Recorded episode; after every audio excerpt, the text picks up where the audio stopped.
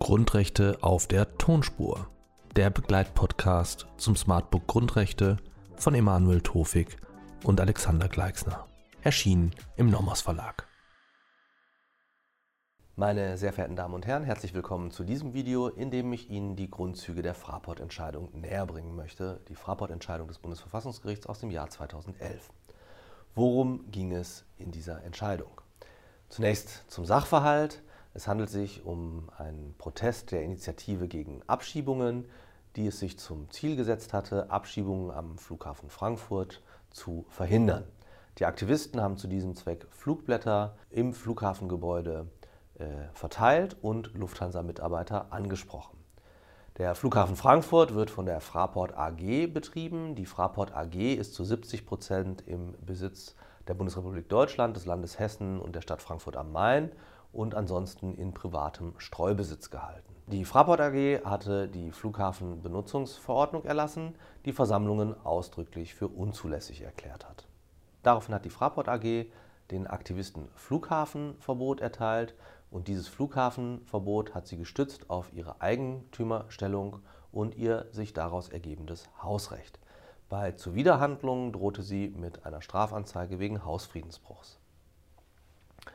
Die Aktivisten haben daraufhin geklagt. Beim Amtsgericht und beim Landgericht äh, wurde ihnen beschieden, dass es keine Grundrechtsbindung der Fraport AG gebe, da die Fraport AG nicht zu 100 Prozent in öffentlicher Hand liege. Der BGH ließ die Frage der Grundrechtsbindung ausdrücklich offen, denn selbst wenn eine solche Grundrechtsbindung vorliege, so der BGH, äh, begründe Artikel 8 Absatz 1 Grundgesetz kein Nutzungsrecht am Flughafen. Geschützte Positionen der Fraport AG würden an dieser Stelle überwiegen. Etwa das Interesse am Schutz der Funktionsfähigkeit des Flughafens und der Schutz vor Betriebsstörungen.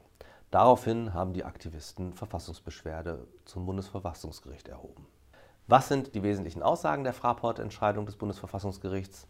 Die erste Kernaussage ist, dass die Fraport AG grundrechtsverpflichtet ist und sich daher nicht auf Grundrechte berufen kann. Das Bundesverfassungsgericht macht hier das Konfusionsargument stark ähm, und sagt, es können nicht, äh, der Staat kann nicht auf beiden Seiten Grundrechtsträger und Grundrechtsverpflichteter sein.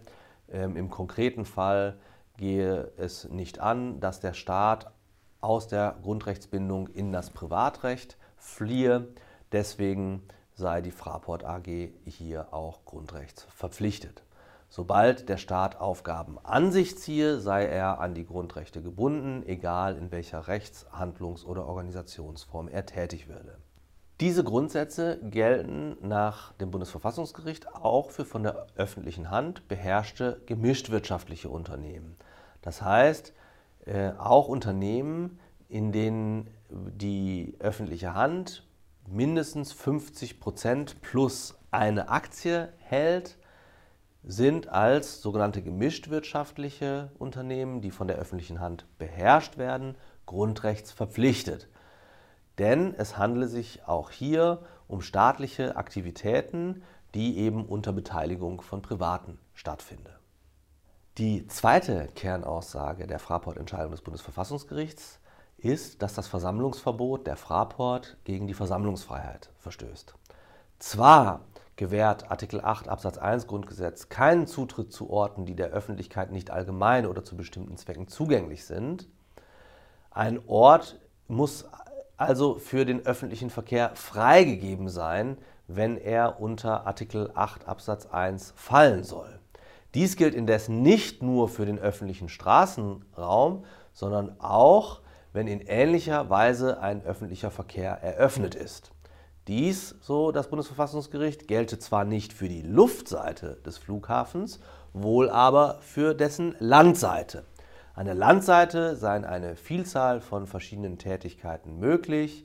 Verschiedene Anliegen können verfolgt werden. Es gibt Läden, Restaurants und dergleichen mehr. Somit sei in diesem Bereich ein öffentlicher Verkehr eröffnet. Damit gelte der Flughafen als Raum unter freiem Himmel im Sinne von Artikel 8 Absatz 2 Grundgesetz. Denn maßgeblich sei nicht die Überdachung, sondern die Eröffnung für den allgemeinen Publikumsverkehr.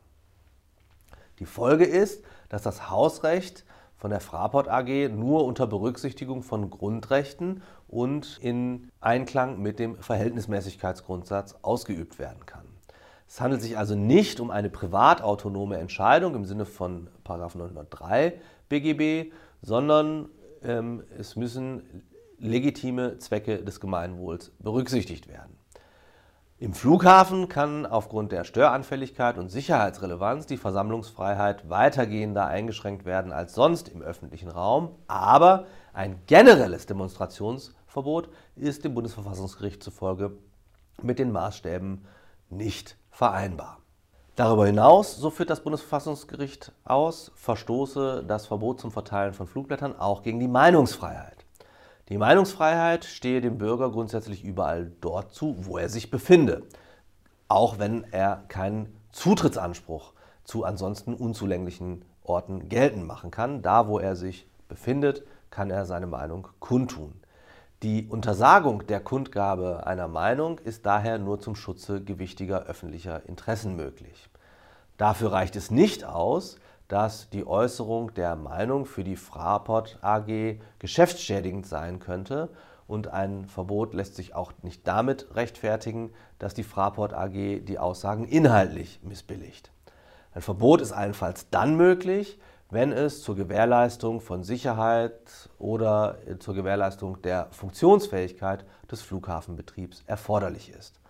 Daher wieder die zusammenfassende Feststellung, dass ein generelles Verbot der Flugblattverteilung auch gemessen am Maßstab der Meinungsfreiheit unzulässig ist. Warum ist diese Entscheidung besonders relevant? Warum schauen Sie sich dieses Video an? Zum einen stellt das Bundesverfassungsgericht in dieser Entscheidung erstmalig fest, dass gemischtwirtschaftliche Unternehmen der Grundrechtsbindung unterliegen. Zuvor sagte die herrschende Meinung, dass nur zu 100 Prozent in Staatshand gehaltene Unternehmen grundrechtsverpflichtet seien. Das Bundesverfassungsgericht hat jetzt festgestellt, dass nach seiner Auslegung der Verfassung 50 Prozent plus eine Aktie genügen, um die Grundrechtsbindung herzustellen. Maßgebliches Kriterium ist nämlich die Beherrschung des Unternehmens. Hierfür rekurriert das Bundesverfassungsgericht auf Artikel 1 Absatz 3 Grundgesetz, wonach die Grundrechte sämtliche staatliche Gewalt binden, also umfassend und insgesamt, wie das Bundesverfassungsgericht sagt. Das heißt unabhängig von der Organisationsform und auch wenn der Staat Aufgaben an sich zieht, die keine Pflichtaufgaben sind. Die Reichweite des Schutzes der Versammlungsfreiheit wird außerdem hier ausführlich dargelegt. Es wird ein weites Verständnis des Schutzumfangs von Artikel 8 Absatz 1 Grundgesetz postuliert und ein weites Verständnis von unter freiem Himmel. In der Gesamtschau der Entscheidung spielt außerdem eine Rolle und wird in der Literatur heftig diskutiert, ob die äh, Fraport-Entscheidung insgesamt Tür und Tor zu einer unmittelbaren Drittwirkung äh, der Grundrechte ähm, für Private äh, bildet jedenfalls da, wo sie in irgendeiner Form einen öffentlichen Verkehr oder Infrastruktur ähm, betreiben. Herzlichen Dank für Ihre Aufmerksamkeit.